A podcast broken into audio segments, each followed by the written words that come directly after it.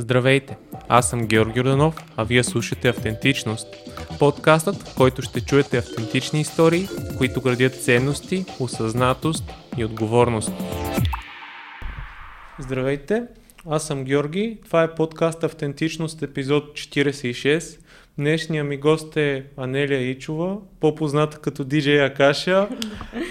Преди да започнем да записваме, ние с нея си говорихме на, за много различни теми, за, за хип-хопа, за нещо, което сега тя се занимава и като цяло не е говорила за едно от, едно от нещата, които са интересни и са и хоби. Ани, как си? Добре съм. Много ми харесва тук. Благодаря ти за поканата. И аз благодаря като цяло. Съм слушал повечето интервюта ти при Илю и с... Точно това е, че и ти, и Орлин, сте едни от хората, които са така за мен сте автентични, т.е. правите това, което, което обичате и то, то си личи. Да, ми, това е най-важното. В крайна сметка човек трябва да прави това, което обича и да го изразява по начина, по който го чувства. и много се радвам, че отсреща изглежда така и се усеща от хората, защото това е смисъла. Да, да. Освен да ти носи удовлетворение на тебе и да го предаваш и на, и на следващите. Да. Как, как ти започна с хип-хопа, защото като цяло ти си по-известна като, че си диджей, да. като почна на страстта ти? Ми, от много ранна възраст. Бях много малка. Не бях... Цялата ми страст и увличане по хип-хопа започна не толкова съзнателно от гледна точка на това да осъзнавам социалните позиции и социалната част на хип-хопа или пък а, лирицизмът и неща, които на по-късен етап а, а, станаха важни за мен. А по-скоро първото ми, първият ми допир, допир беше от а, самия ритъм. Mm-hmm. А, и в къщи имаше, като бях малка, такива касети на MTV с Майкъл Джексън, Soul to Soul, Иника Мозе. А, на по-късен етап вече някъде съм била първи, втори клас. А, движих в компания, в които бяха по-големи пред блока, където живеехме а, които слушаха Тупак, Лутенг, Пабликенами. Аз не разбирах лириките, още не знаех английски язик, но ми харесваше самия ритъм, а, самото изразяване, чисто външно, хората как се изразяват чрез дрехите, а, чисто излъчването. как изглеждат. Да, излъчването, самочувствието, ако щеш, което демонстрират. А, това са първите неща, които те грабват в хип-хопа. М- тази увереност, която излъчват а, не само артистите, но и хората, които слушат. По някакъв начин се дава се примери и такова влияние. Отношението към това как, се, как ти изглеждаш, как се движиш, как говориш. Как... Да, вдъхва ти увереност при, при всяко положение, аз много преди да започна да а, правя партита и а, така да излизам на сцена пред а, много хора, много преди това, смея да кажа, че на мен хип-хопа ми вдъхна много уверено, защото аз като дете бях а, доста така срамежливо дете, бих казала. Нямала съм проблем с комуникацията или нещо, но просто си бях а, даже не толкова срамежлива, колкото интроверт. Бях си интроверт. И никога не съм си представила, че ще правя нещо, което е свързано с изява пред хора. Тоест повече, като си израствал, по-скоро е било, повече си била в мислите си, това, което се случва и това, което ти си правиш, ти носи повече удоволствие, отколкото може би контакта с хора, така ли е? Да, може да се каже, че в някакъв, в някакъв етап е било така. Да, защото и аз по принцип се усещам като по-интровертен човек и то това е едно от нещата, които съм чел и ми е било интересно, че ти понякога имаш нужда от това, какво правиш, да, да си увързано с теб и да ти носи повече удоволствие, отколкото външното, свързано с хора. Да, особено като си...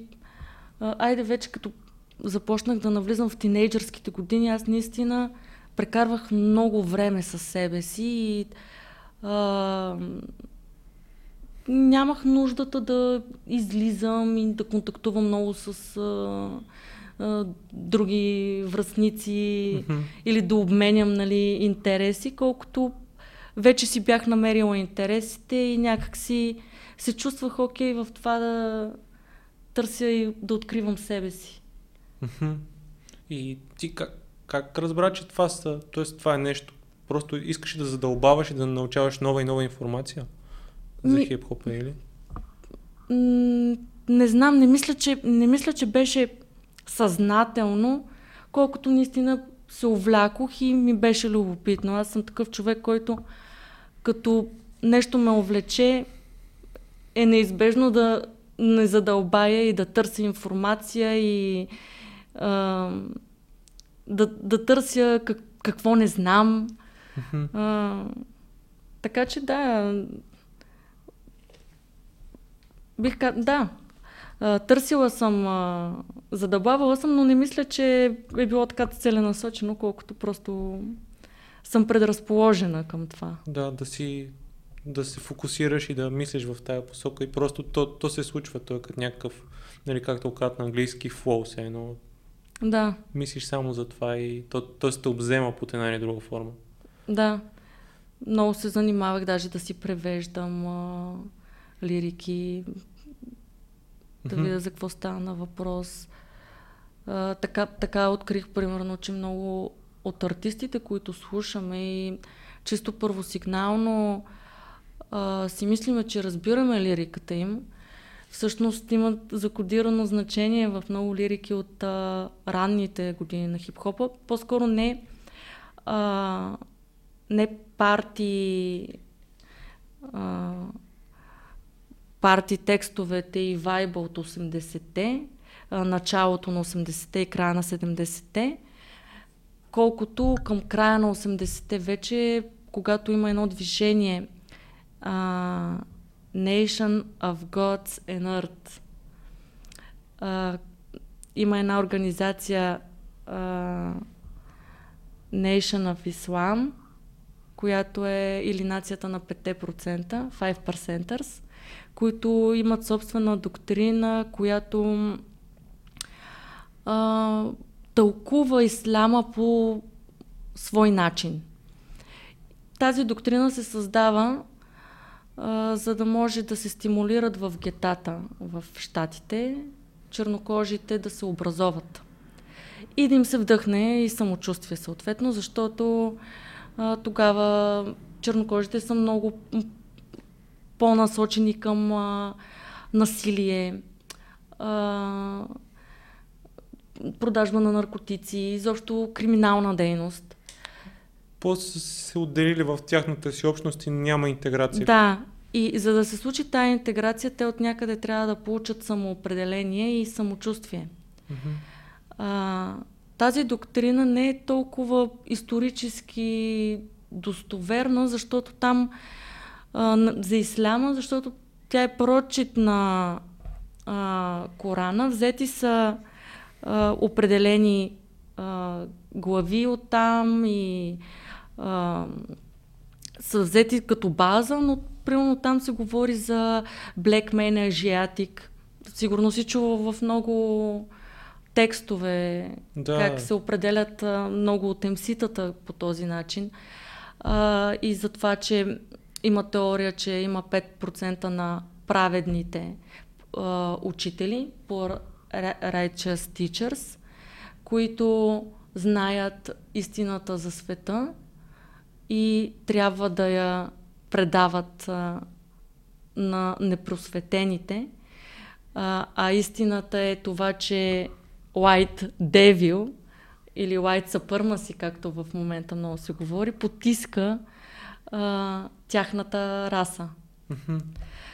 И те финансират първите коншас а, албуми групи, Gangstar, Wu-Tang, Public Enemy, Ерик Бираким, Big Daddy Kane. Те финансират много от а, първите им албуми, клипове, ако щеш. Има едно много култово такова парче а, Stop the Violence, ако се сещаш с KRS-One. Да, да. да. да а, и много други артисти в него. То мисля, че беше на някаква голяма колаборация. Колаборация, да. която е точно за да се спре насилието и те стимулират цялото това, целият този диалог в лириките да се вкара много повече смисъл и да се стимулират младите хора от тази общност да се образоват и да повярват в себе си, че могат да бъдат повече от това, което им се внушава, че са. И всъщност това е позитивната страна на тази доктрина. Тя се създава за да повлияе по положителен начин, въпреки нали, някои фактологически неща, които чисто исторически не са така а, описани. Да, някои неща са си приначени. Да, приначени, пресилени, но за да, намери, за да намери една общо самоопределение, особено в такава ситуация, в която са били те, да, припозна, да припознаят собствената, общ, собствената си общност в страна, в която нали, има много кръгове на бели хора, които са влиятелните фигури в обществото и към този момент нямаш чернокожи, които вземат такива позиции. За да имат самочувствието, това е било необходимо, така че аз го разбирам. А, но съвсем, нали, съвсем друго е, когато чуеш тези лирики и всичките тези артисти ги погледнеш през, този, през тази призма. Защото ние, когато слушаме лириките им, примерно, когато казват G в uh, What Up G в uh, някой трак на Утенк, например, те нямат предвид генгста, те имат предвид God. Ага. Има много такива закодирани а, неща в лириките, които когато ги м- погледнеш през а, тази идеология и тази доктрина, ти става ясно, че всъщност в текста става дума за съвсем различно нещо от това, което ти на повърхностното ниво възприемаш.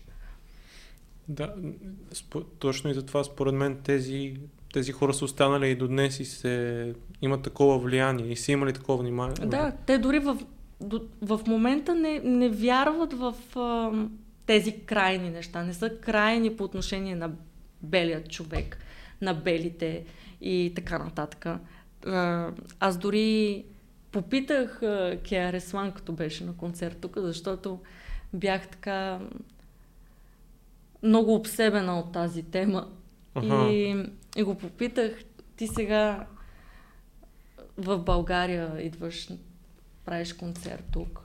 А, как се чувстваш спрямо хората, които са дошли на концерта ти? Че просвещаваш а, белия дявол или нещо друго? И той тогава каза, че да, бил е част от това движение, вярвал е в тези неща и тези неща са били необходими към онзи момент, края на 80-те години. И то чисто необходими за общността им, но в момента не чувстват нещата така и са достатъчно зрели да си отговорят на въпроса защо е било необходимо и кои са нали, крайностите в доктрината. Да, и то и самите изпълнители, те са били и по-млади и са... Да, когато си млад, ти си идеалист и е съвсем нормално да вярваш в крайности и в, да взимаш крайна позиция. Като си на 40 вече, 50 години, ако си същия, е проблем. Да, няма никакво. Ако няма развитие, тогава наистина е проблем. Да. Така че повечето артисти вече не гледат така на нещата, със сигурност. Но това е бил един трамплин за тях, защото това е финансирало изобщо появяването им на сцената и ето до ден днешен те са стигнали до България и до всякъде по света. Музиката им е достигнала. Да, и, Но е любопитно да се погледне през тази призма да, текстовете от тези години. да, и как реално то е, то това е социалния елемент, как се навързва с културата и как се създава влияние на хората и как, Да. как, се, как се навързват нещата. Аз не съм сигурен, нали, то това нация на исляма или някаква друга организация. Да. Да, защото знам, че те имат, а, имат връзка с, поне за Мохамед Али съм чел известни Да. неща. Не знам дали е същата организация, Да, но да. Същата. Същата. Да. да, не помня коя беше личността, която така Мохамед Али беше много близък с него и заради която се случиха. Така, един проповедник беше, ама сега не, не мога да си спомня името. И аз не мога да се сетя, но се сещам конкретно за... Да, да, но нация на исляма се. Да, да. Нация на исляма, абсолютно. И нещо друго, което каза е точно за текстовете и как а, мен, а, мен от по-старите MC-та, като цяло Раким ми е любимия и точно като изгледах а, как разясняват лириките му и как текста вътре е навързан, има колко връзки има между различните Да. елементи. И метафизичната част. Те са препратки към, към исляма. а, И колко много неща и колко е комплексно и, и е много интересно това цялото нещо, колко е задълбочено, ако искаш да, ако искаш да намериш смисъл. Да, същото е при Джиза а, от Лутенг и останалите членове на Лутенг. Public Enemy. Но наистина не се бях заинтересувал как Да. исляма е повлиял и как чисто това е било като някакъв трамплин за тях, чисто финансово, за да могат да... Да, да. Това е, това е, това е много интересен момент. А, да. а ти как от всичко реши да се да, да диджейството да е твой елемент в културата?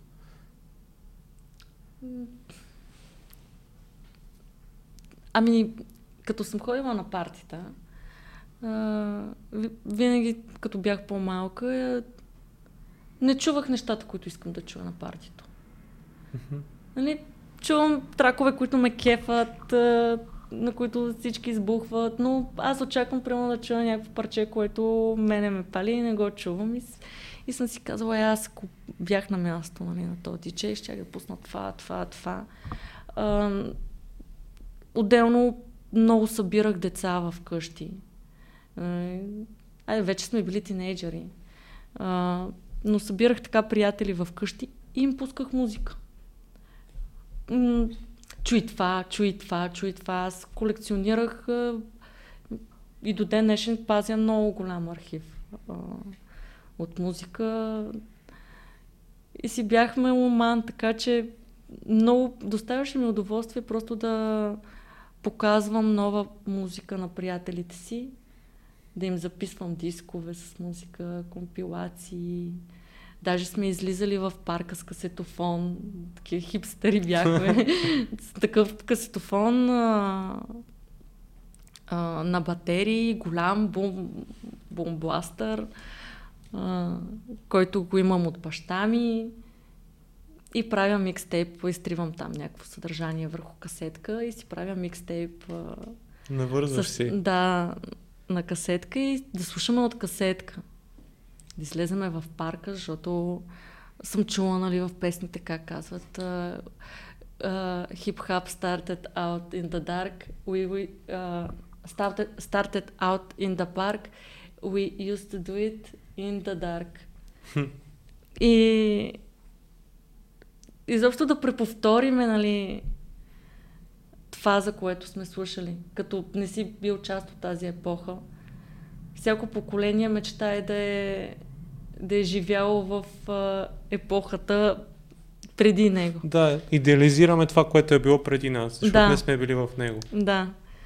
Така че сме правили такива неща като по-малки, които си имат своя чар, имат своята наивност, имат обаче и своя чар. Мгм. И, и т.е. ти, ти сама ли се запали да слушаш нова музика или някой те... Ми покрай приятели по-големи се запалих.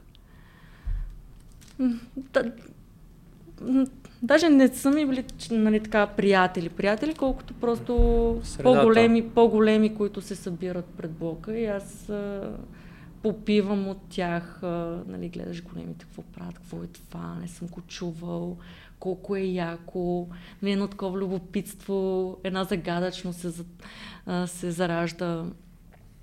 А, но после почнах да изследвам сама много неща на връзниците си. Аз доста, доста хора съм запалила по тази музика, музика и култура. Нали, не се хваля с това нещо или нещо. Просто така се е стекло. Запалих много хора, които към този момент изобщо нито знаеха какво е рап. Например, като те попитат каква музика слушаш ти, като кажеш рап, те не знаят какво е рап. Чакай, сега ще ти кажа, сега ще ти обясня. Сега ще обясня за културата, това, това. Запалих много хора, които до ден днешен са си хедове. А, а за теб какви са основните ценности на културата?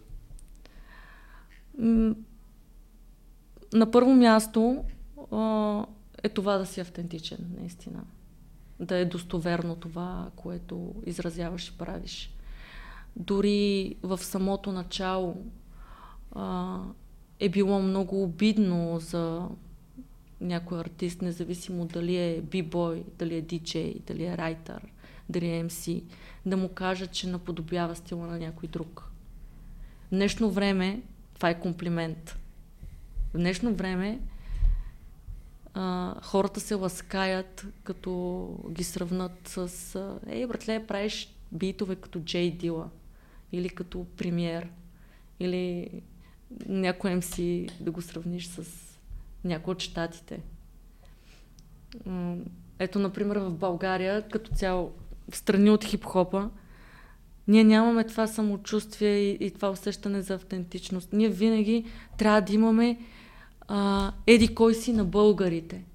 А не може ли да бъдем личности, които да повлияят сами по себе си, не да се опитваме да приличаме на някакви популярни личности отвън? Да, абсолютно. Ние да си говорихме с теб и точно преди, преди да почнем да снимаме, че цяло все едно имаме тия комплекси да, да бъдем това, което сме. Тоест да, да, да си бъдем себе си. Да. И то това е в основата. Ти ако не си себе си, според мен няма как дългосрочно да се чувстваш щастлив от нещата, които правиш, защото ти когато копираш някой, след време това се изчерпва. Ти няма как да си... Аз мятам, дори даже не го смятам, нали, аз самата, а то си е фактологически така. А, нещата, които са се зародили в културата като различни подходи а, към дали в диджейнга, дали в емсинга, дали в а, брейка или в графитите, като подход, те се зародили от тази автентичност, от това, че този човек е изразил себе си по различен начин и оттам нататък това става стил. Когато хората спрат да търсят а, експеримента в нещата и собствения подход към нещата, или се затворят в капана на това да следват някаква формула или нещо, което се очаква от тях да правят, тогава вече не се заражда никакъв стил нов или характер изобщо. Липсват много неща, които са поначало ценност в тази култура. А и не само в нея. В, във всичко е така, според мен. Да, да. И според теб това липсва ли у нас, нали, първата точка, която ти каза като ценност е автентичност. Липсва ли според теб масово на хип-хоп цената или като цяло на изкуствата това? Да, в днешно време мисля, че липсва. А, е, есте, разбира се, има изключения. Винаги да. има изключения. И не случайно тези изключения по някакъв начин достигат до хората. А, особено когато става въпрос за альтернативната сцена. Защото на мейнстрим сцената знаем, че не не винаги по правило а, някой, който е автентичен, става популярен заради това, че е автентичен, а че просто е част от някаква вълна, която в този момент се налага като нещо, което е хайп, кул cool и whatever. Нещо, което се е случило в този момент. Тоест, и той просто е бил в, в тази среда и се, и се е завъртял и е успял да, успял да извлече ползи като цяло. И, аз смея да твърда, че в, специално в България, Мгм. такива са ми наблюденията, в мейнстрима ти нямаш истински любители на хип-хопа. Хора, които са обвързани с тази култура и я разбират по начина, по който я разбира някой, който твори е част от альтернативната сцена. Тя е альтернативна, защото в нея има съдържание, което не е за масово потребление и ползване и освояване от слушателите, защото аудиторията е кът като цяло. Тук първо сцената е по-малка, от където и да е било навън. Второ, масово такъв, такъв ни е менталитета. Не бих казала, че хората, които слушат нещата, които са по-популярни като музика в, или в стиловете производни на рапа в България, са обвързани до някаква сериозна степен с тази култура. По-скоро даже бих казала, че са по-към чалгата. Ми, то, според мен е дори м- а, той, нали, тия развлечения мейнстрим, альтернативна, може би са малко хаотични. Хаотични са, да, да. Защото има и много хора, които са альтернативни, защото те искат да са мейнстрим, но просто нямат популярността да са мейнстрим или не могат да го направят. Ами, Има част от, според мен. да, но тя популярността а, в днешно време винаги има, има ограничения, когато искаш да правиш нещо, което има съдържание, имаш ограничения на популярността. Просто защото масата е възпитана в днешно време на бързо потребление. Дори а, виждаме тенденциите в социалните мрежи. Все повече вървим към тенденцията не да изразиш някакъв дълъг пост нещо. Всичко, формата се смалява, смалява, смалява. Накрая стигаме просто до израз в емотикон. Това е. Да, това е едната част. Другата е, че, например, пък подкастите почват да се разрастват все повече. И, нали, има, има, има я тази альтернатива да може да... Да. Има хем супер дългото съдържание, хем... Нали, масово... с- Да.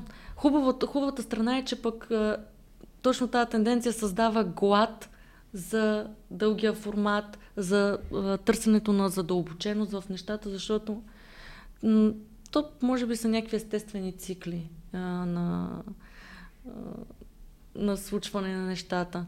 Като нещата много станат опростени, съвсем естествено човека започва да търси задълбочаване.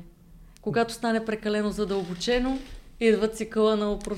упростяване. На То според мен, ако се замислиш, и ние като личности го имаме. Не можеш постоянно да си сериозен, постоянно да си... А, абсолютно, да. Да, да си супер коншас и да слушаш много тежки неща, ти в един момент почваш да се натоварваш от това. Имаш нужда от Да. нещо, което да разтовари. Да, затова, нали, примерно в един албум има и по... Да, има различни настроения. И... Има различни, да. има хит, има нещо, което да, да ти вкара емоция. И да, и тази пъстрота е важна, т.е. да си позволиш да усетиш целият спектър на това, което е нужно. Но да отделиш времето на нещо, което е смислено, за да можеш да се развиеш. Да, но като цяло на мен идеята ми беше, че хип-хоп културата в България не е стигнала този а, връх, който е стигнала в Штатите, например, където е по... А, идеята за приемственост я има, новите артисти имат приемственост към старите и старите към новите. И защо цялата идея за културата. А, тук а, това разбиране го има само на ниво альтернативна сцена. Така, така смятам. Това са моите наблюдения. Има ли го според тебе? Има ли го в альтернативната сцена това нещо? Даже не съм сигурна до каква степен го има. Да, защото... А, м- може, може и да а, в главата ми да го има, да го няма. Да, в твоя, в твоя балон, в който ти... Да, да, възможно е. А, поколенията се сменят. А, затова е много важно да има приемственост. А тук няма приемственост. Тук а, много от по-старите артисти заклемяват новите, следващите по-малките, а те по правило не са нещо по-лошо, което идва. А, просто някакви такива нагласи, не знам, не трябва да е така. Да, да генерализираш всичко, че е шит и не става. Трябва да, трябва да има протягане на ръка, защото в крайна сметка ние с тебе си говорихме, като дойдох, че в някакъв момент идва време на хората след тебе да застъпат на тази сцена. Ти не можеш а, вечно да, да седиш. Има момент, в който трябва да отстъпиш, защото това е култура на младите хора. Това е движение на, на младите. А, и според мен е красиво да отстъпиш, да подадеш ръка а, и да твориш за да продължиш да твориш за хората, които са израснали с музиката ти, като станеш на 40-50 години. Ако успеем в България така да отгледаме такава аудитория, която и артисти, които да правят музика за хората, които са израснали с тях и са им набори, и са вече големи и зрели хора и като си пуснат парчето ти, примерно, то да отговаря на тяхното ниво на мислене в този момент, на тази възраст, а не да а, се опитваш да сваляш до непълнолетност съдържанието си. Затова а, това е израза на следващите след теб. Те отговарят за поколението, за тяхната епоха. И това е естествено и така трябва да бъде. Не мисля, че до момента имаме много такива артисти. Тоест, ако дадем пример, например, според мен това се случи при вас, как вие до известна степен сте подали ръка, например, на Имера, на сектата, на хора, които са от, от нашето поколение, когато са почвали батерите и всичко това.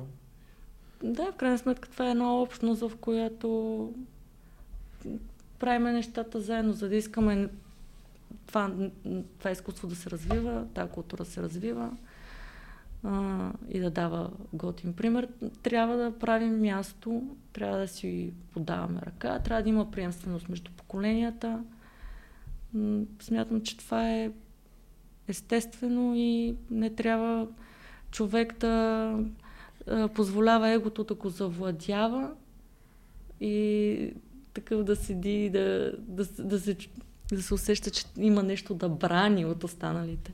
Да, може би точно, че все пак това е изкуство и хората там имат по-високо его и всеки си е... Да, в хип-хопа просто е неизбежно да нямаш его. До голяма степен а, то седи в, а, в центъра на, на нещата, на изразяването, твоята самочувствие.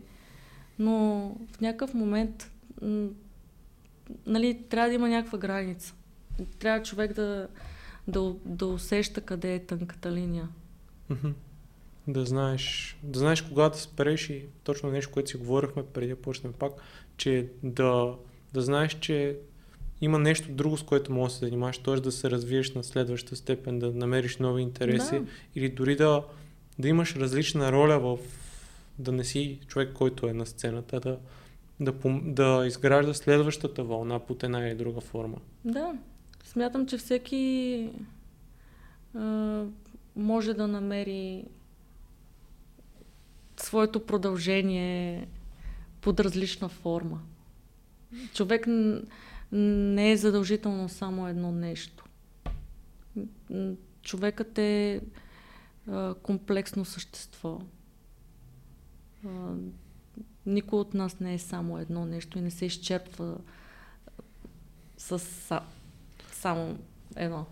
Да, и, и точно да, да експериментираш, което го казахме за изпълнител, и по принцип в живота си да пробваш различни неща, които да, да видиш кое ще ти хареса, кое няма ти хареса, кое може да се развиеш и да, да, да пробваш нови работи.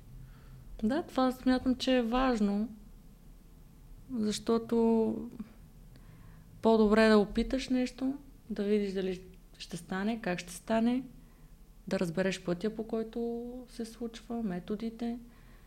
Ако не се получат нещата, ще пробваш пак. И ще си кажеш, опитах, но не стана. Но това е полезен, това е полезен път. А, а, нещо, което ти кажа, че си имал мечти свързани с хип-хоп, е една, която си успяла да, да изпълниш е да, да докараш Big Daddy Kane и други големи изпълнители. Да, имам, да, аз имам още, които искам да, да докарам. Много искам и Раким, и Ерик Би, много искам. Имам си така списък за желание. Cool G-Rap. Даже в момента работя по това. Сигурно ситуацията с COVID да. не е... Да, не е благоприятна, много е рисково планирането. Но ще се случат нещата. В някакъв момент ще преминем и през това и ще ги случиме тези. Какво беше чувството, когато дойдоха и цялото нещо, например с Big Daddy Kane? Ми, как да ти опиша? Странно. Странно. Странно беше, защото преговарях с него две години. Трябваше да това събитие да се случи две години по-рано. Обаче тогава менеджера му, тогавашния му менеджер, нещо оплете графиците, нещата. Беше си решил, че, ще, че събитието, деня в който бяхме планирали да е събитието в България, да бъде day off, да е почивка. Не го беше съгласувал с самия Big Daddy Kane, защото той, той си му реди програма и така нататък. И в един момент просто ми написа имейл, че нещ, цялото нещо пропада. При което аз бях много бясна, защото тази комуникация беше близо два месеца и нещата вървяха на там, че събитието ще се случи. При което а, написах едно гневно съобщение на Big Daddy Kane в Инстаграм. Колко съм разочарована, колко непрофесионално, как сме искали да направим ивента, така, така. При което той видя съобщението, отговори ми, даже предложи да се чуем по скайп, да успокои напрежението. Той беше изненадан от това стечение на обстоятелствата. Не знаеше, че датата в България е отпаднала. И ми обеща, че при следващото турне, което се очертава след две години, първата дата ще бъде в България или поне на нас първо ще се даде възможност да си избереме коя дата да, да направим. Да. И когато дойде този момент, вече започнаха да планират а, турнето. Той ми писа, прати ми вариантите и наистина България си избрахме първи дата, а, която е удобна за нас. И така станаха нещата. Очарована съм много от него като артист, като човек. Много класна фигура, бих казала. Човек с а, а, отношение, джентълмен, а, изключително възпитан, а, професионалист. Покани ни след това целият екип а, в а, хотела му да пием вино, да си говорим, да се опознаем. Беше много готино приключение и за мен, и за, а, и за Орлин, и за нашите приятели, които а, озовахме в а, стаята на Битери Кейн в хотела. Беше наистина много силно преживяване. Ние го взехме от а, Македония с бус, пътувахме заедно оттам до София. През цялото време ми пускаше микстейпове, които е записвал, които са такива фънк и тракове от ранните зори на хип-хопа. Страхотни миксове. И само такъв каша, чуй това, чуй това.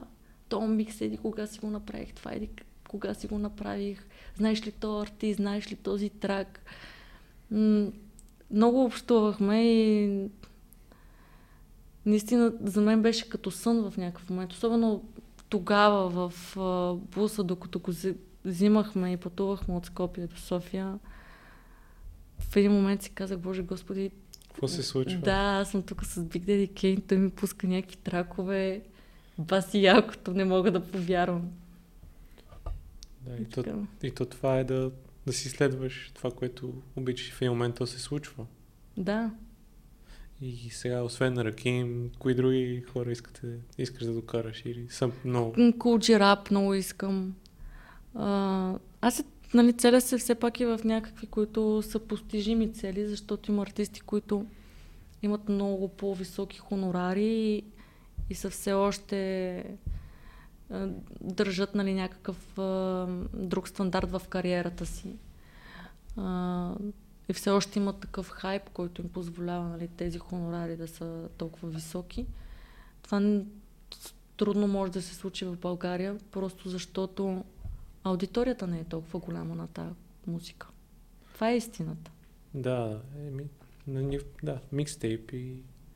Примерно, някой от сега ще примерно Кендрик Ламар. Колко души мислиш, че ще събере Кендрик Ламар? Не, От цяла България. Колко души смяташ, че в България слушат и знаят кой е Кендрик Ламар? Не знам, според мен Кендрик може би мога да успее да напълни, да кажем, арена армеец. Не съм сигурна. Според мен Кендрик е доста, поне специално Кендрик е доста разпознаваем. Може би, може би човек като Джей Кол няма да успее.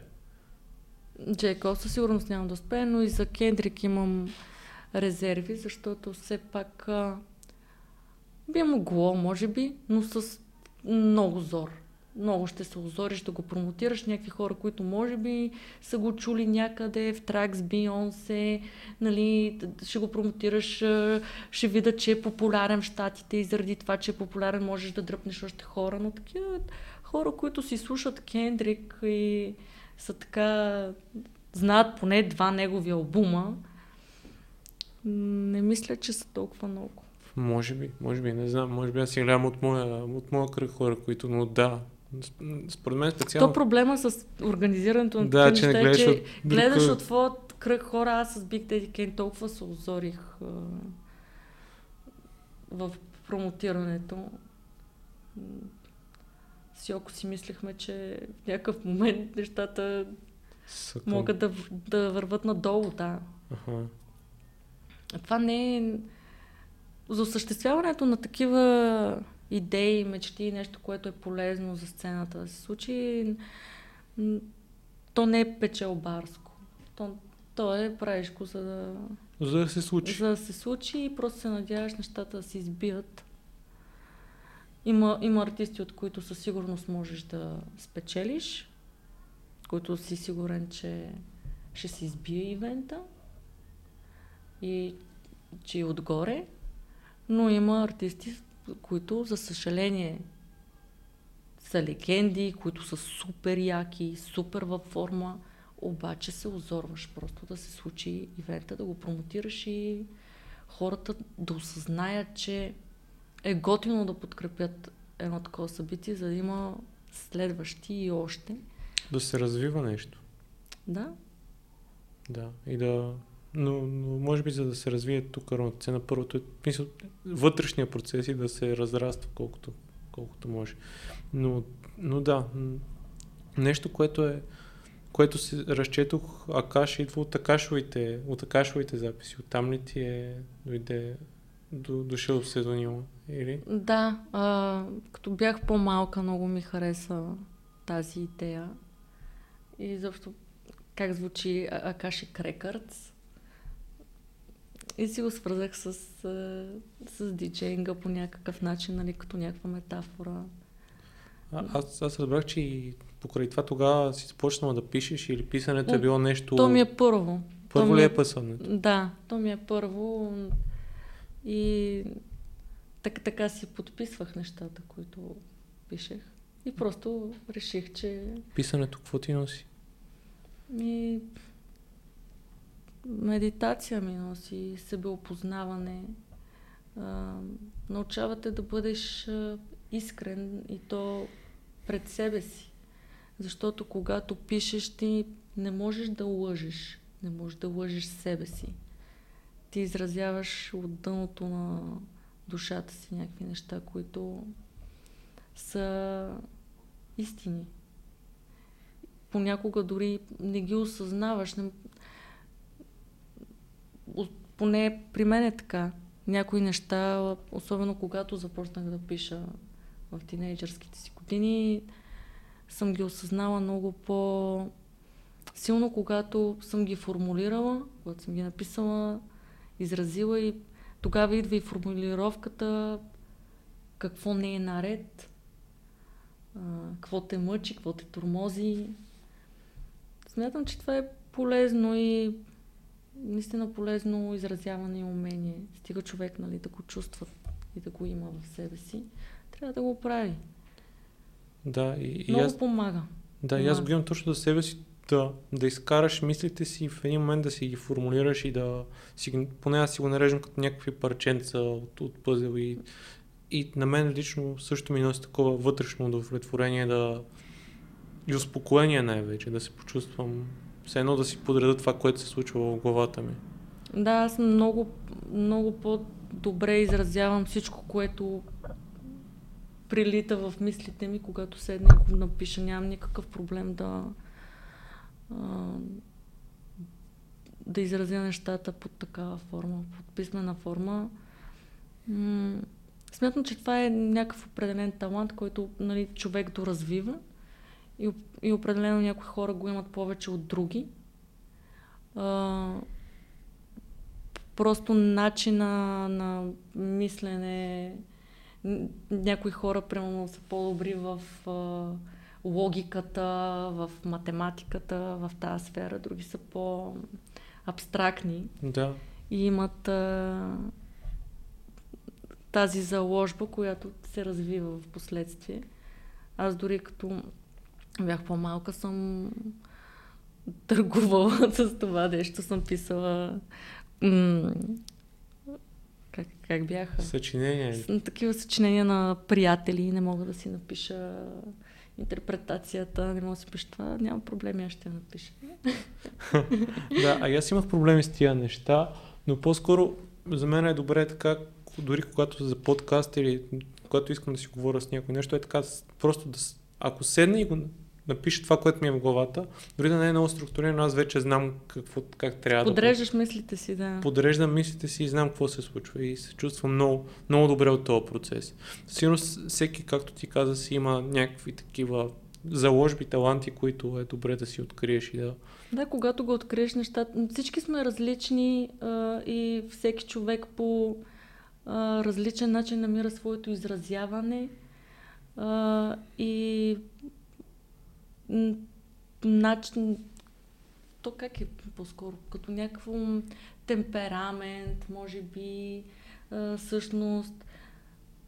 Аз познавам много хора, които са много интелигентни хора, дори бих казала гени, а, или имат някаква форма на аутизъм.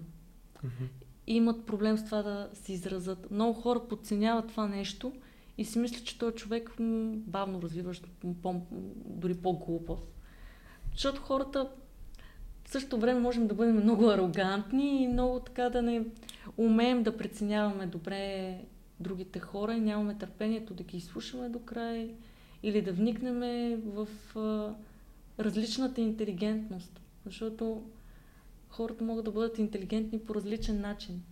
И аз наистина познавам хора, които са много умни, много интелигентни и просто са намерили начина си на изразяване по други форми, които са сложни за другите хора, обаче пък най-първичното, нещо, което трябва да бъде най-естествено да се изразят в диалога, се е сложно. Да, да, абсолютно. Това така, е... Може би ако се върнем на хип-хоп, като това е деливарито, как, да. пред, как представяш това, което си ти. И да. То това е един от... Това си е елемент и това е нещо, което пак може да се развие под една или друга форма. Стига да, стига да искаш и да го осъзнаваш. Абсолютно. Да, и това е, това е, това е важно. И аз, и аз сега си мисля покрай подкасти и покрай нещата, които занимаваме, че това как представяш това, което правиш е супер, супер фундаментална част от това какво ще, какво ще получиш. Да. Каква ще е връзката ти с, връзката ти с света. С, и оценката, която ще се случи. Да, е много важно на първо място много добре да формулираш тази оценка за себе си. А, защото много хора а, бъркат в начина по който представят себе си и после казват Ма, не ме разбраха. Нали, защо не ме разбират или а, аз не съм това, което вие виждате. А... Да, да, според мен това, което нали, като общество се задава в момента, че всеки е уникален, нали, от гледна точка на това, че всеки има право да бъде себе си, има, има една граница, която е, да, че... която е тънка, но... Е важно да си кажеш, мисля, да, другия човек може да, да те е нагрубил или нещо такова, но ти с какво си го предизвикал? Какво ти можеш да направиш по-добре, защото примерно с някой човек изобщо може да не се виж повече. Но ти нещо, което мога да извлечеш е аз по какъв начин, не точно сбърках, но какво можеш да направя по-добре, за да извлека някаква полза за себе си. И как аз мога да бъда по-дългосрочно. И как в бъдеще ще бъда разбран, а няма пак да се върна в това състояние, че никой не ме разбира, аз съм супер готин.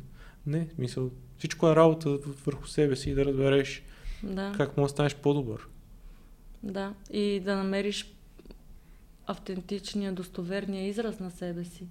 Защото когато се опитваш да се изразиш по някакъв начин, който не е твоя, обаче го следваш, защото а, ти е вменено така от някакви външни фактори и влияния, тогава се получава едно такова сблъсък между това, което си това, което си изразил, начина по който си го доставил на хората, си го изразил, обаче то не е точно този начин, защото те са си създали впечатления, които нямат общо с истинската ти същност и трябва да влизаш в някакъв обяснителен режим. Ама аз не съм такъв човек, ама аз съм нещо друго. То понякога този обяснителен режим остава само в главата ти, което пак е неприятно и пак си мислиш какво да. може да направя, как се случи. Да. И това, това е много изтощаващо в един момент и не е, не е ползотворно за никой. Да. А, загуба на време загуба на време. Можеш да си го спестиш цялото това нещо и просто от самото начало да си себе си и да си искрен. Да, то според мен е важно с какви нали, вътрешни ограничения се бориш. Да, да, да си отговориш. Да си отговориш какви са, какви са твоите ограничения, защото ние си говорихме, че ние тук българите сме си по-тесноградо общество, т.е. по имаме повече комплекси, повече неща, от които се притесняваме, как се изразяваме и всичко, тази сфера. По-скоро, то според мен, то това влияе на изкуството, че ти когато си поставяш граници пред това как се изразяваш и как хората ще възприемат, ти урязваш от, от твоя продукт, от това, което ще създадеш. Да. И да, това е едно от нещата, които тук влияе, че колкото си, нали... То може би е свързано и с тази дефиниция, за която говорим, да си отговориш на, на въпроса кой съм аз, какво искам, а, какво ме турмози, да дадеш дефиницията на, на нещата, които те вълнуват. А, това го наблюдавах миналата година, например, а, на протестите. Mm-hmm. Като мисля, че гледах някакви видеа на Миролюба Бенатова, спира случайни млади хора на протести и ги пита за какво протестираш. Хората не могат да формулират точно, конкретно за какво протестират. Ние искаме някаква промяна, обаче не сме я дефинирали. И, няма, а, и проблема е, че нямаме и национално съгласие по определени теми, които са важни. А, например, националният интерес на страната ни, аз не смятам, че е ясно дефиниран какъв е. Нямаме а, ясно дефинирано такова съгласие национално по а, това, примерно, в наши дни, кои са героите ни. Айде, нали, героите ни е много а, пресилено, нали, много силно казано, но поне хората, които са добър пример, добър ролеви модел.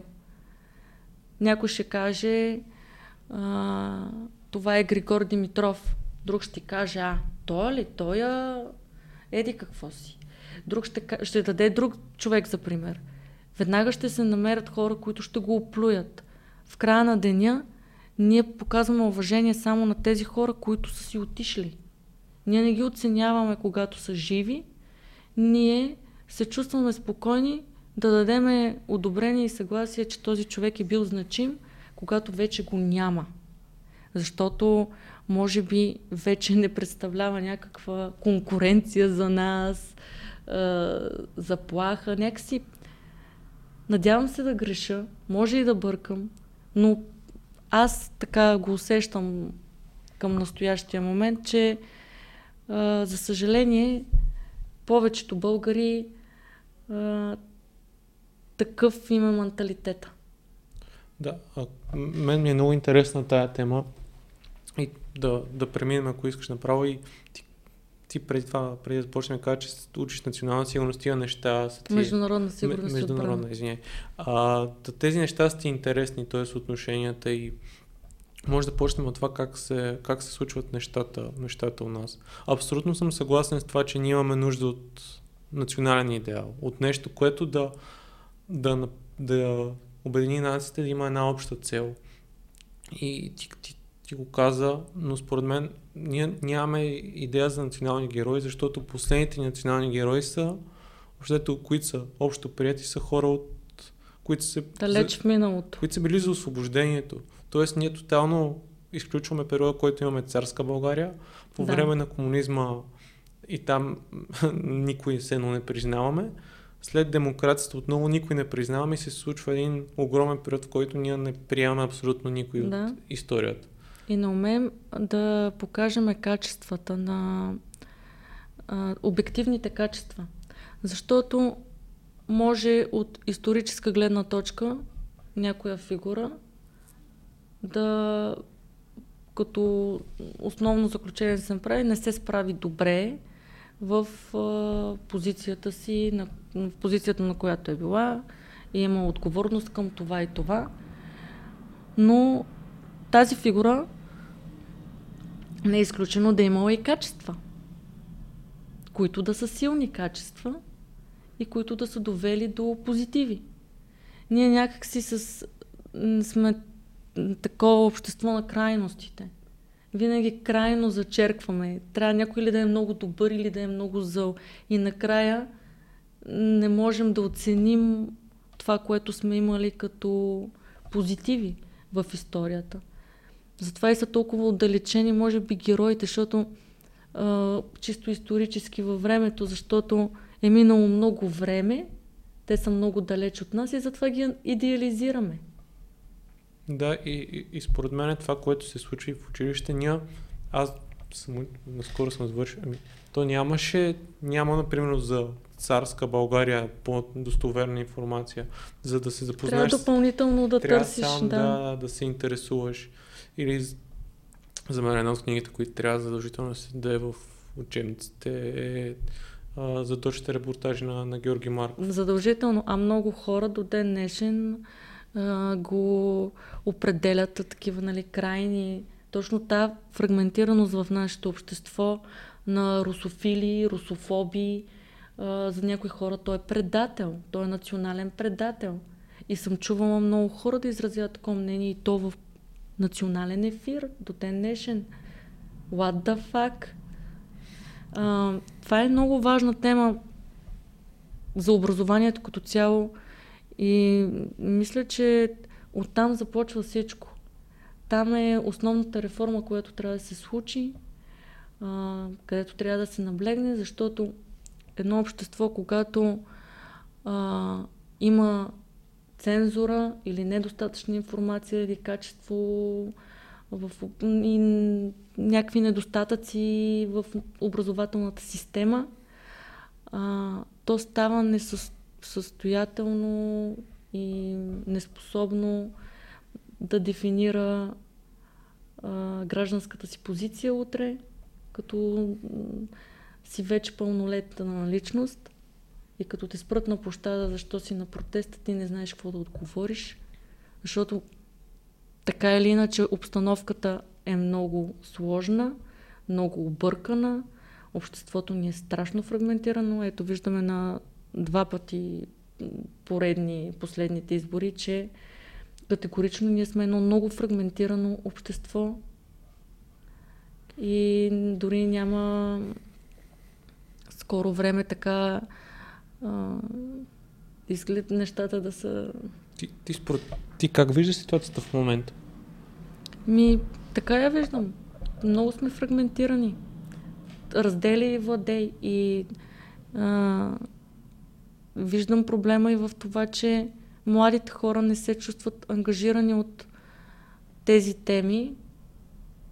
Изобщо не знаят какво се случва.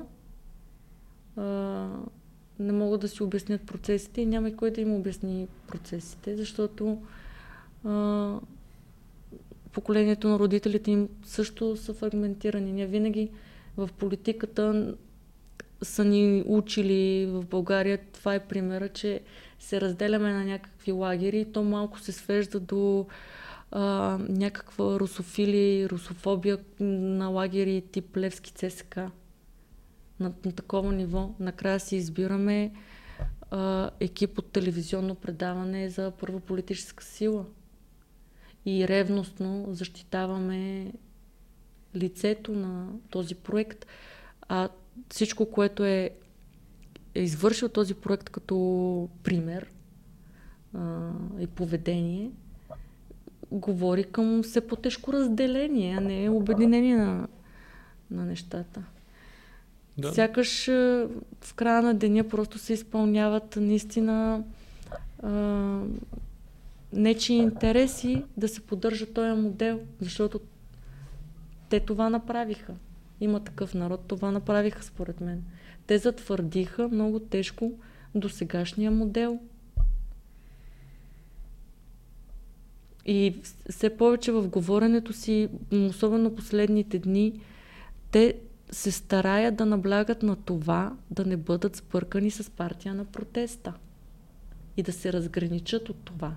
А, аз, в принцип, не знам защо, защо поначало бяха парти, прети като партия на протеста, защото... А... Ами, защото беше вменено а, така и а, отровното трио направиха жестоката грешка да още когато имаше протести, те да правят някакви а, преговори с има такъв народ, с Слави Трифонов, пускаха песните му на протеста. И се създаваше едно измамно усещане, че всъщност те присъстват на протеста.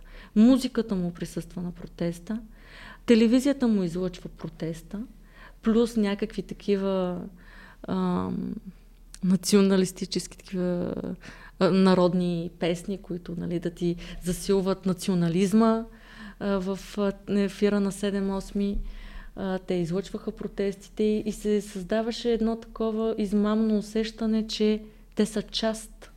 А сега, и това работеше в тяхна полза, сега вече се, все повече се старят в своето говорене да се разграничават.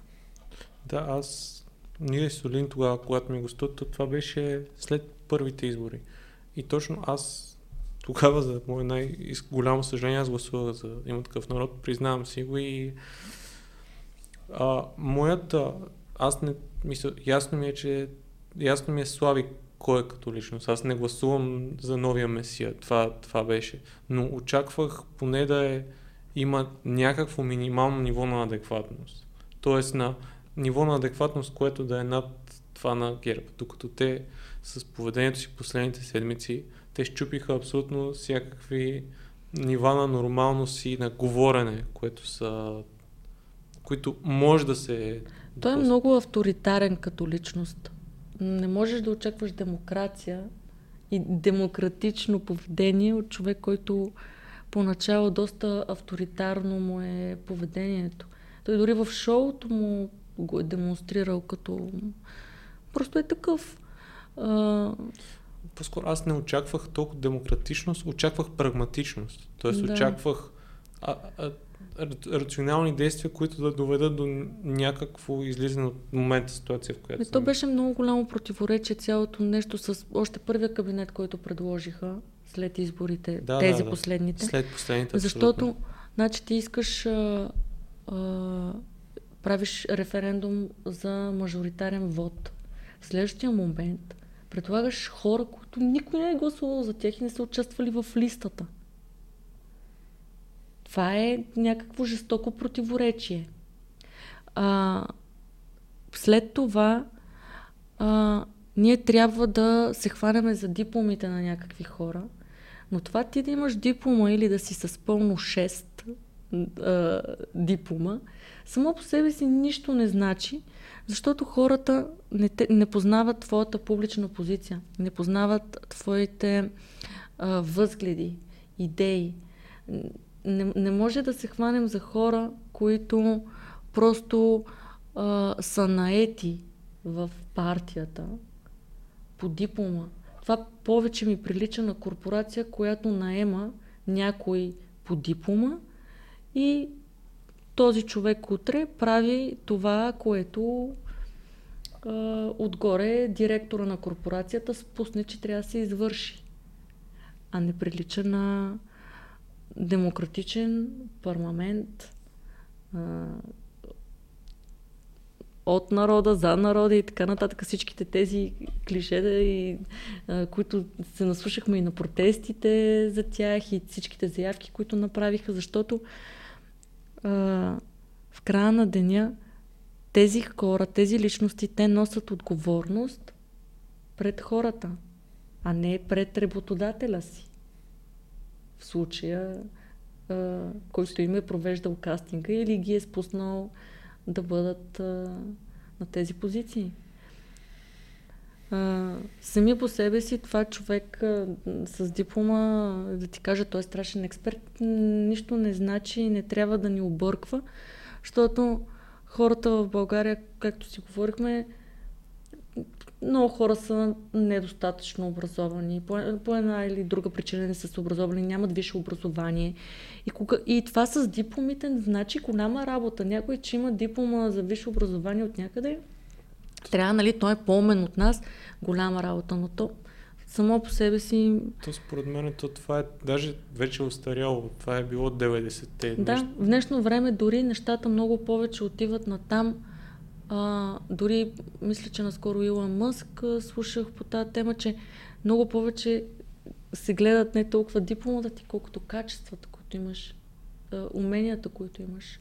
Ами, Всичко е... Това, което наистина можеш да извършиш да си добър в него, защото ето тук имаме безброй доказателства и примери за това как хора си купуват дипломи без проблем. Ма то, то проблем, в смисъл, то дори да не си купиш диплома, ти пак, пак образованието ни е, както се върнем на тази тема, образованието Да. е на толкова ниско ниво и толкова е безмислено вече висшето образование, според мен, у нас, освен някои сфери, които просто са задължителни. Да. Просто е... Това е доста... Не е конкурентно способно. Аз за това казвам, че наистина трябва много големи промени да се направят в тази система. То според мен трябва да се направят промени в начало, т.е. началното и как ти възприемаш информация и как можеш да учиш. Защото И да те научат на дебат. да, да говориш, да. Да. Защото нещо, което ти, а което да се върнем, което ти го даде като пример точно с Георги Марков, че ние е нужно да можем да направим адекватен анализ на личността на даден човек, който Да. иска да ни управлява или който е бил в миналото. Всеки, всяка една личност има позитиви и отрицателни неща. И е, и е важно да Извлечем. Да, да можеш да разбереш този човек защо е действал по този начин. Да. Защото както и, и Джордан Питърсън дава един пример, а, ако, ако сега е Аушвиц и ти си този, който трябва, например, да пуска газовата камера, или ти си, в смисъл, цяла Германия е последвала Хитлер. Да. Ти ли си този 0,01% от хората, които имат правото? Т.е. ще избереш да отидеш и да бъдеш разстрелян и убит или да си следваш идеалите или ти ще си част от масата? Да. Това... Времената времената са такива. Да. А, и наистина човек действа според ситуацията и, и не пречи да направи добро в края на деня. А, четох много интересен а, статус на Иво Беров. Журналиста Иво Беров, не знам дали го знаеш. Чувал съм като име, но не съм чул почти нищо от него. Много интересна личност, много така скандална личност, бих казала. Хубаво е да, да го последваш, да видиш за какво става на въпрос. Той има и книга. А, много и беше сложно името да се сета. Да, няма значение. Революция, Зонале, наименованието на мушкатото, ама а, на, на латински, латински да. Ага, добър. Така. А, беше си написал по случай смъртта на Радосвет Радев. И беше написал как на времето те са набори. Радосвет Радев е бил ченге към ДС. И е снасил информация. Обаче са движили в един кръг. И са събирали, и са критикували властта, и са били такива нали, млади интелектуалци. И той казва, нали, толкова прави тук в нашата, в нашата среда. И другите са казали, той е супер точен човек, той е ченге, ама от добрите. Той казва, нали, не казва, че е толкова критикуван. Той казва, критикуват, ама критикуват неуспехите на социализма, защото искат нали, да успее. А, а, и къде, къде са грешките, а не, че като цяло да критикуват, да се бунтуват срещу режима. Изобщо смекчава нали, цялото това нещо, не пише нали, лоши дълноси за нас. А, и след време той разказва как той е пробвал в една телевизия, в друга телевизия, цензура е имал, опитал самия Иво Беров, опитал се да направи репортаж такъв документален за кремиковци и как много жени, които са работили там, помятали как хората се троват, как това трови въздуха в София. От телевизията са отрязали материала и са казали това няма как да го излъчим, при което той е напуснал. А той казва, паралелно кариерата на Радосвет Радев се развива. Той отива там, там, там. Накрая направи Дарик радио и вика, и той се превърна в радиото, което беше най-свободно, с журналисти, които се изразяват най-свободно в ефира. А, и даде възможност, дори вика, мен ме потърси, ме покани и ми даде възможност, но аз отказах, защото съм, вече си бях намерил в една друга телевизия частна работа, но ме покани. И той казва, в края на деня полката е, че този човек, нали, много хора могат да кажат за него. А, нали, сега починал е, какво, какво това той беше Ченге, примерно, и така нататък. Но, както ти каза и за Георги Марков, и за Аушвиц, примера, той е бил в такава среда, в такава обстановка и не е предал хората около себе си, а, възползвал се, а, от а, позициите, от това, че е давал доноси и така нататък. Но в края на деня, начина по който се е възползвал, е дал а, позитиви за хората след него. Той е подал ръка на много хора и в времена след демокрацията вече, когато след 90-те години, когато националната телевизия или националното радио все още им налагат и съществува цензура в тях – той създава свободно радио, в което журналистите са свободни да правят журналистиката, която усещат, че трябва да правят. Така че светла му памет на този човек. Аз смятам, че това също е такъв пример. Не е непременно да си лош. Не Някои е хора е са... Да, не всичко е черно и бяло. Аз затова казах по-рано, че не трябва така да категоризираме, а, че някой е много лош или много добър. Хората са по-комплексни, а, не изключва да имат качества, които да са позитивни, да са дали позитиви и да са оставили следа, която е по-скоро добра. И да са допринесли нещо за това общество да, по начин. Защото в края на деня той не е гледал себе си, е допринесъл. Също и с Георги Марков. Да, ако се върнем на нашата обстановка, ти как мислиш, че ще се развият нещата в краткосрочен и много по-среден план? Може би? Ами, м- прави ми впечатление, че в момента БСП много а, се надяват да а, им се даде мандат на тях, да се опитат да съставят а, някакъв кабинет, да, а, с а, участие с а, служебното, включващи хора от служебното правителство. Според мен най-добрият вариант, който имаме за момента е да останем с това служебно правителство, което е в момента. Да, в него има хора, които са ченгета, има хора, които а, имат нали, такава по компрометирана история, но има и свясни а, хора. А, ето, Асен Василев и Кирил Петков станаха много симпатични на обществото а, и показват как трябва да се случват нещата.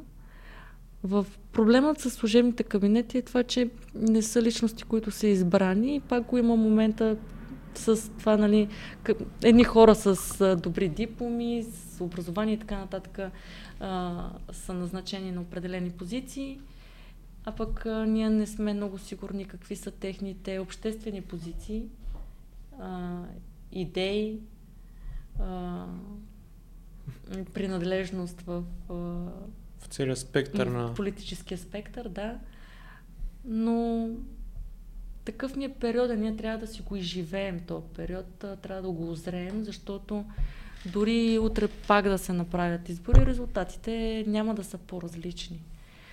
Явно трябва време на обществото ни да си отговори на някои въпроси и да формулира какво точно иска, каква точно промяна иска, Това в какво точно вярва. Според мен дали си задаваме изобщо въпроси, нали? Да, да. Ми... То това е същината. Да. Защото протестите, може би, бяха важни и хубави от една гледна точка, че както ти кажеш, сигурно нямаше ясна визия за какво трябва да се случи, но според мен може би запалиха повече млади хора да... Защото според мен в момента е... То, според мен на всеки протест винаги се заплават млади хора. На предните протести бяхме ние. Да. А, ние тогава бяхме на по 20 години. Точно завършили училище. Това е... 2013, да. Ами на по 23. Да, да, да. Аз съм била на 23. 2013. Нормално е младият човек да излезе и да... Изобщо идеята за бунт и за революция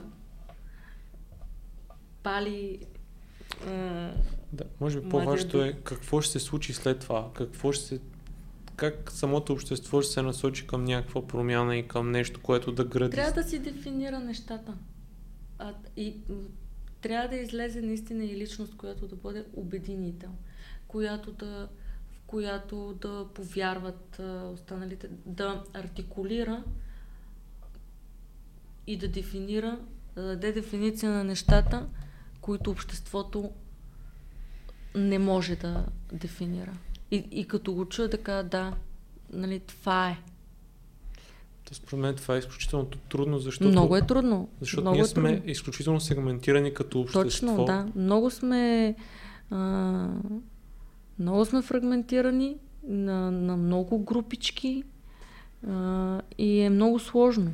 Защото според мен чисто ако искаме дългосрочни, дългосрочно развитие като държава, като економика, като общество генерално, ние имаме нужда от по може би десни мерки на управление, т.е.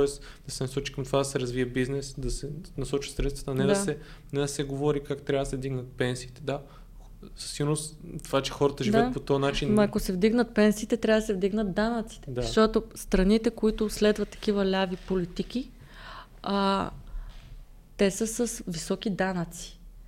Много хора в България са за лявото до момента, в който не трябва да си платят данъците. Защото да.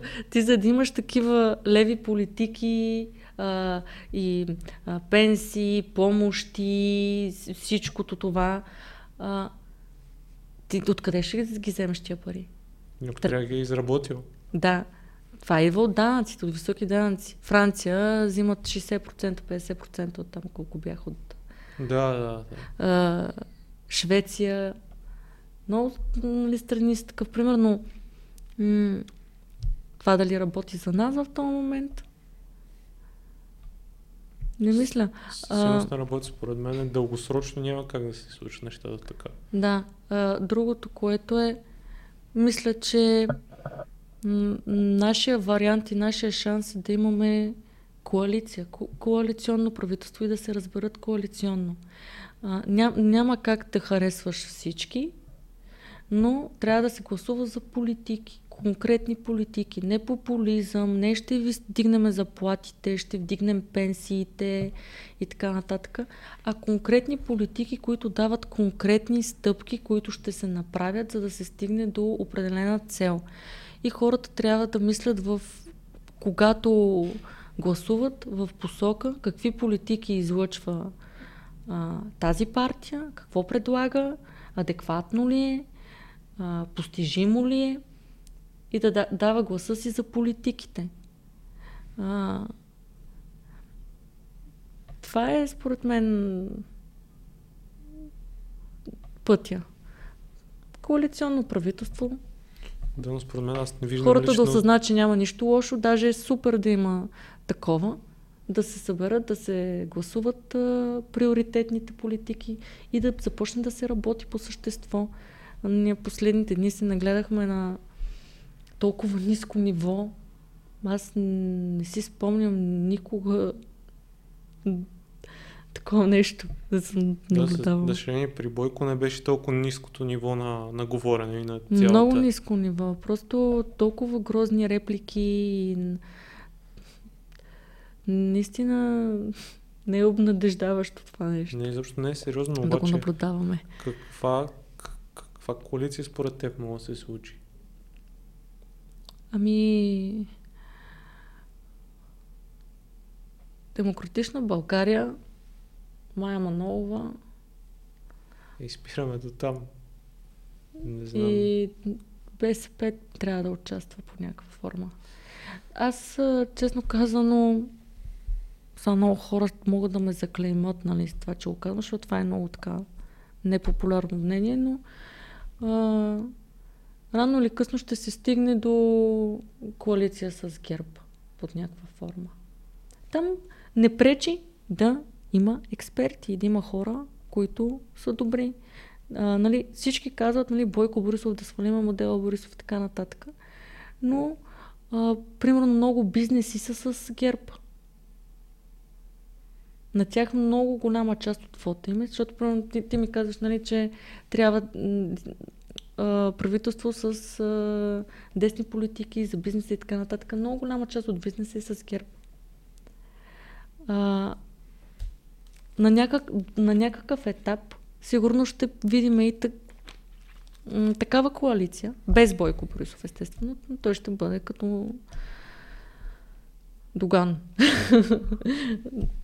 на заден план. Но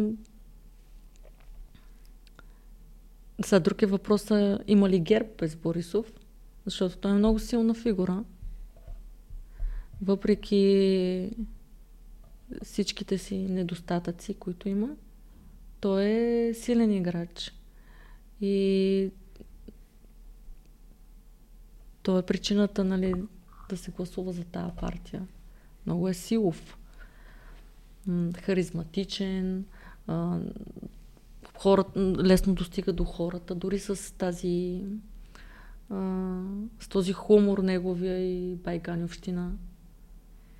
Да, да, но може би. Не, не, като гледам какво се случва, преди няколко месеца не се смисля, че ще го кажа, но със сигурност това, което ти казваш, е по-прагматична гледна точка, не емоционална гледна точка. Което да, да. Аз кое... гледам по такъв начин на нещата. Което според мен е много важно да ни е погледа към политиката. Тоест да... Това е, това е нещо, което си, си има много нали, наслоена, наслоена негативна конотация с връзка с... Да. В края на деня лошо е, когато властта твърде дълго време е концентрирана в един човек или на едно място. Когато имаш коалиция, а, когато знаеш, че в тази, коали... тази коалиция е направена на а, държавнически принцип, защото аз до момента аз не видях някой, а, който така последните дни се държи като държавник. С изключение, може би, на демократична България на моменти а, демонстрират тази адекватност, която трябва да има. А, въпреки, че не съм симпатизант на Христо Иванов, аз съм гласувала за тях. А, Ми, да. но на нас, на нас наистина ни трябва такъв поглед а, над нещата и изобщо а, да се случи такава коалиция. Те, не е задължително да има някакви задколисни договорки и неща. Те, всеки може да си държи на позицията и да си преследва да се слушат поли- политиките и да бъде коректив на другия. А и обществото ни трябва да се научи на това да бъде коректив и да посочва и да може да дефинира къде му е проблема, с кой, а, за да може никой да не се чувства, че има безгранична власт и контрол, че може да бъде лесно свален и сме, че е сменяем. А, но до това имаме, имаме да си извървиме пътя и да олегнеме до, до там. Прави ми впечатление, че ние сме по модел на управление, сме все още а, по съветския модел. Всичко е централизирано, всичко, всички решения се взимат в София. И примерно Видин разчита на решение в София какви пари да се отпуснат нали, за определено нещо да се случи. Според мен а, трябва да се промени този модел в страната ни. Очевидно този модел от 90-те години насам не работи, защото е друго да имаш контролен орган на средствата и вся, всеки регион да кандидатства за финансиране и да отговаря за проектите, които се случват, да взима решенията на регионално ниво, какво е най-добро за този регион да се случи, да се направи. И ако злоупотреби с тези средства или не изпълни а, очакваната цел, а, регионалният орган, а, контролният орган да разследва и, и този орган и, и обществото да заведат под отговорност хората или лицето, ко- които отговарят за провала или за източването на средствата, за корупцията и каквото и да било. А, така е в Штатите. Така е в Штатите, например. А, мисля, че в някакъв момент е хубаво да опитаме този модел.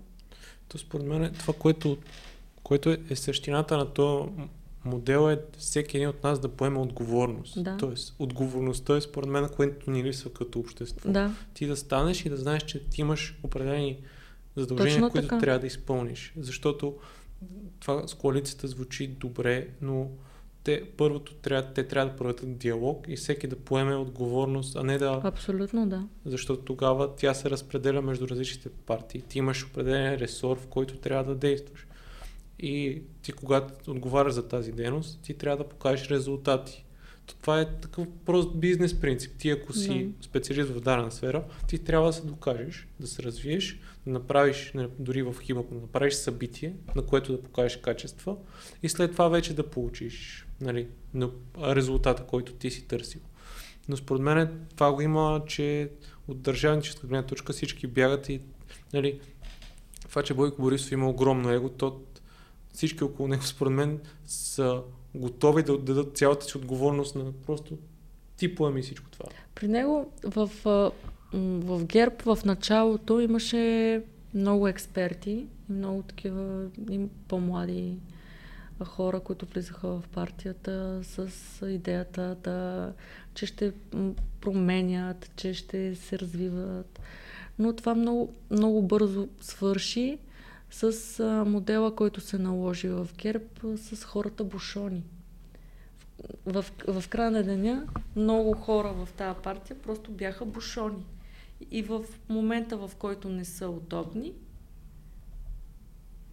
ги... Са чао. Са чао. И Бойко казва, ето, този човек с гафи и аз го махам.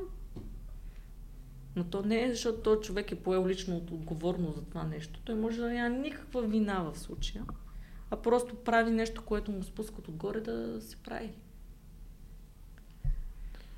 Да. Това е проблема с ГЕРБ. Че, да, там е много централизирано. Точно този стария модел, който е и има, mm-hmm. има нужда от, от промяна някаква от цялото да. нещо. Ще видим, не знам. Но на мен впечатленията ми до момента от а, има такъв народ са такива. То е същия модел, продължение на същия филм, ето сме го гледали. Честно, честно казано, това, което до реално от, до, до тези вторите избори, които изгледаха резултатите, аз очаквах, че това, което правят е като шоу. Тоест от гледна точка на това, че той знае как да прави шоу, как да, как да дигне рейтинга си Слави Трифонов. Най-общо казано. И мислех, че има, имат някакъв план зад гърба си, т.е. някаква подготвена визия за това как ще се случват нещата. Те имат някакъв план, но ние не знаем чи е този план. И, а... Да, но, но по принцип от действията ми, които са след това, те са супер непоследователни. Тоест, те, не... те са непоследователни, те са не... нищо не дават. Те, те задълбочиха кризата на доверие, а, кризата на вяра в а, символа на парламента, като Институция. символ на демокрация, да. А, изобщо се самоубиха всичките, с, с всичките хора, които излъчиха. Ето последно Петър Илиев. Той а, излезе с, заяв... с такава заявка, че той е, какво беше, безспорен. Че е безспорен ли, какво беше, как се изрази като го попита. Това на министър-председателя ли беше, който предложиха или този на вътрешните работи? На вътрешните работи. А, той беше пократителен. А, не помна какво, той, той имаше, имаше много моменти. Нещо го попитаха, нали, че, е спор, а, че нали, спорни неща около него. Така, така, той каза, аз съм безспорен. Изобщо цялата тая арогантност, с която подходи и с това невладеене на емоциите си как очакваме ние човек, който не може да се владее емоционално, да е министър на вътрешните работи? Да е вице-премьер?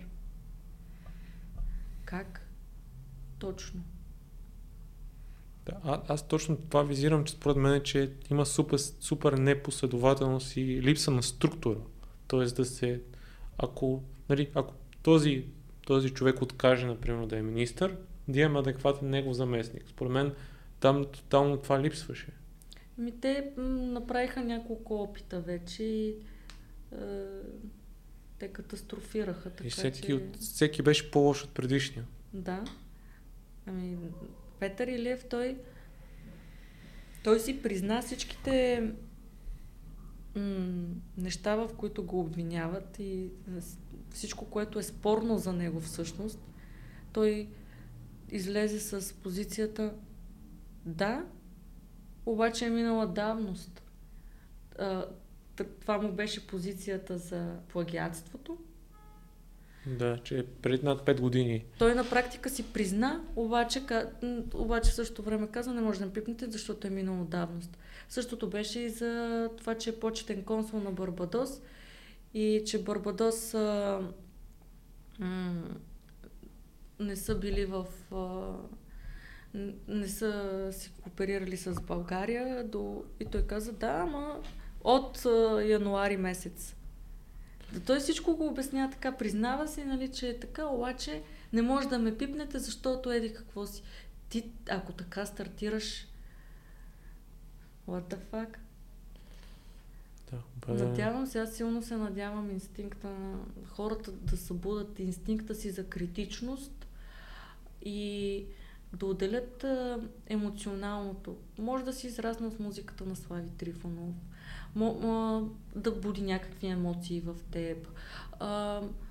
Но това не означава непременно, че този човек е добър политик или предлага, може да бъде адекватно решение на проблемите ти. Нещата трябва да се разграничават. Ние наистина много емоционално приемаме нещата и м- така а, се вкопчваме в някакви грешни действия. Да, абсолютно. Това е, това е така. И ще видим. Според мен те, те се простреляха и не виждам не виждам как ще, ще повторят някакъв подобен резултат. И според мен предстоят следващи избори, които са с президентските, ако не сформират нещо. Аз не, не виждам смисъл да има. По-скоро на пролет, може би. Да, но аз не виждам как ще се сформират. Мене това ме притеснява. Освен ако ГЕРБ, нали, както ти кажеш, не, не влезат в това сега, което не мисля, че ще стане. Да, аз мисля, че ГЕРБ ще седят на страна доста време. Те, цялата им заявка е, че те ще бъдат опозиция. И няма да си изкърмат няма да си изкърмат патроните и позитивите, които взеха, защото въпреки всички кафове около Бойко Борисов, а, въпреки ком, всички компромати, те някак си го измъкнаха а, от това. Еми, целият медиен комфорт, който имаше той, защото... Не само заради медийния комфорт. Да, те са много силни във връзките с обществеността, а, но много е силен и се чувства комфортно сред а, журналистите, но като цяло а, успяха да заобиколят всичките скандали и проблеми, защото просто хората, които му бяха опозиция, не бяха готови да а, доведат тая битка до край и да се държат на по-високо ниво от това, което са сочили като недостатъци в него и в партията му като модел. Те просто показаха на едно много по-посредствено ниво и той в края на деня излезе невредим от а, всичко това. Даже чета, нали, много хора казват, ми той с всичко което имаше нали, като негативи, е много по-добре от това. Да, Но то... края на деня така, така си изиграха картите, че те са в него в плюс. Да, и например тук и Христо Иванов и Демократична България, със сигурност те не са не си изиграха картите правилно, за да бъдат адекватна позиция на Бойко Борисов, да, да, да направят по-добре мисля, цялата им риторика не беше, беше по-скоро в ролята на жертва, отколкото на някой, който ще предложи нещо адекватно. Те прекалиха с, те прекалиха с говоренето Бойко Борисов, Бойко Борисов през цялото време. А, много повече задълбаха там, трябваше в някакъв момент да спрат. Трябваше да почнат да говорят по същество, по политиките, по решенията, които предлагат. А, по същество на нещата. Според... Просто да се вземе вниманието. Да, разбрахме, всички са срещу Бойко Борисов, разбрахме, сменяме този модел, но хайде сега да поговорим по същество какво, какво предстои. Правим? Да, и какво ще правим. Те прекалиха в това отношение, според мен. А, в последно време беше прекалено много, но а, все пак а, ще е позитивно, ако успеят да... Те си увеличиха подкрепата, дано продължат да си увеличават. Просто хубаво е да видим нещо ново. И хората не бива да се вкопчват в тези коалиции, партии, а, по такъв начин сякаш... А... Е фенщина. Фенщина, точно, да. Ти можеш да кажеш, да, намирам адекватни хора и фигури тук, адекватни предложения и реш... път по който да се решат а, а, тези проблеми, които имаме. Но ти трябва във всеки един момент да бъдеш готов, да бъдеш коректив и да бъдеш опозиция, гражданска опозиция, защото не се знае, утре може да искаш тези хора да ги сваляш от власт. А ние тук се държим точно като някакви фенове на футболния отбори. Той има някаква привързаност, която изобщо не е необходима. Тя не е рационална. Да. Чу- Ние не трябва да забравяме, че утре тия хора трябва да, да им бъдем коректив и да следиме дали изпълняват обещанията, които са дали, програмите, за които сме гласували. Изобщо всичко, което сме имали като визия за развитие на страната ни в близките 4-5 години. Абсолютно, абсолютно съм съгласен. Ани, един от последните въпроси, които задавам на гостите ми, ако имаш възможност да се срещнеш с пет личности, дали са от сега или някои личности от историята, кои биха били те и да прекараш известно време с тях. Така. А, Гео Милев. А, задължително. А, м, от миналото или от настоящето също може? И от настоящето няма значение. Гео Милев, Салвадор Дали. Хм. А,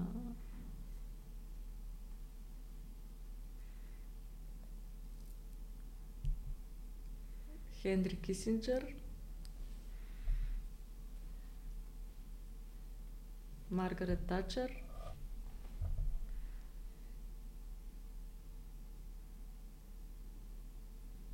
Тези ми изникват сега. Да, хем изкуство, хем политика, нещо, някакъв такъв микс се получи. Да. Той на база разговора, то Да. ние на, на, там, на там ходихме. А, относно книгите, някои неща, които са ти интересни, които така би препоръчала и са ти Ами, повлияли много.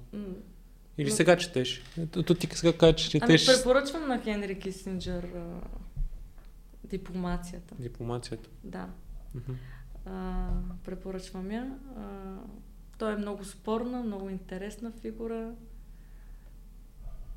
И му симпатизирам за, за доста неща. А, иначе наскоро прочетох на Гор Видал а, вице-президентът Бър за Аран Бър. Той е реална фигура от историята, от ранната история на щатите. За малко да стане не трети, четвърти президент на САЩ. А горе видял ли пише и за по-антична история, мисля, че или се бъркам. Имаше Юлиан, нещо такова, той за, за, Ц- за Цезар или... Може би се бъркам, да, няма значение. Трябва да, трябва да проверим. Да, да, да. Това е първа книга, която чета от него. Аха. М, много, ми, много ми хареса. А, Аран Бър е точно такава класа политик, а, за кой, който е спорна фигура, но има много интелектуални качества и от тези интелектуалните злодеи. Аха. Е, препоръчвам и къща от карти. Готина е. Готина е. Аз, Да. аз я четох, може би малко след като почнах, то след като почнах сериала я. Аз сериала не съм го догледал. Аз след, аз след сериала я прочетох. Да, да. То няколко или беше само една? Ня, а, три. три. Аз, аз първата мисля, че прочетох и доста е добра. А, да. Определено си заслужава. да. Добре, Ани, супер. Много ти благодаря за разговор. И аз ти благодаря. Много, много яко си поговорихме. До следващия епизод.